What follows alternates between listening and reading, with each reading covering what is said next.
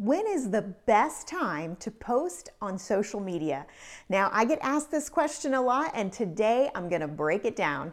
Hey there, I'm Amber Joy with Influential Agent. And if you haven't already, make sure you hit the subscribe button and also comment below and introduce yourself.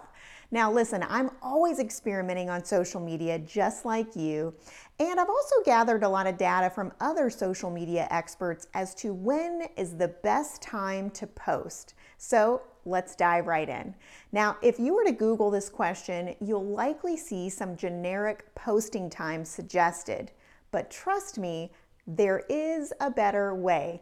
So, I'm going to break down the three ways to know when you should be posting. Number one, see when your specific audience is looking at posts by using the analytics feature.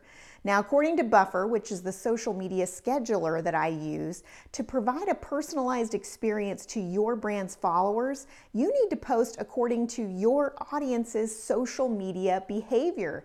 So, when done right, the, there's a higher chance of them seeing and engaging with your social media post, more reach, and more engagement. So, to find out the best time to post on social media for your account, sort your posts by your desired metrics, such as likes, impressions, engagement rate. Then see when the top posts were published or what times they keep coming up as the top post. And note those times. Those are going to be your optimal times to post.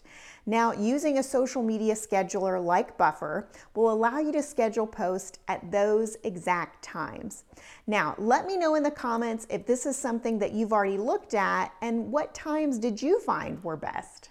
All right, depending on the platform, if you don't show the analytics feature on your desktop or mobile, you may have a personal account and you want to consider switching to a business account in order to get the additional analytics.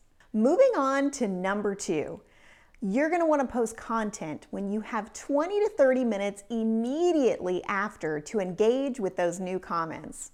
Now, a lot of engagement straight away means that the platform algorithm recognizes that post is something that's likely to be interesting to a lot of your followers.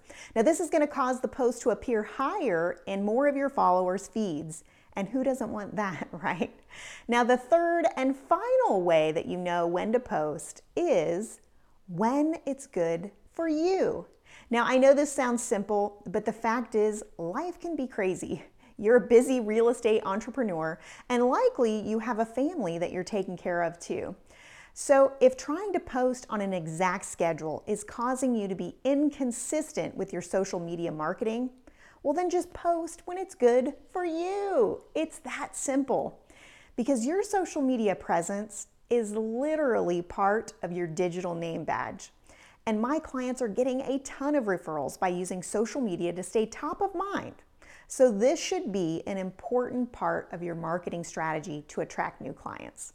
So, in the end, it's better to post at imperfect times than not at all. And y'all know my favorite saying by Harry S. Truman, which is imperfect action is better than perfect inaction. Now, let me say that again imperfect action is better than perfect inaction. So, go get to posting. And let me know in the comments if you'd like for me to do another video about what to post in order to get maximum engagement. Bye for now.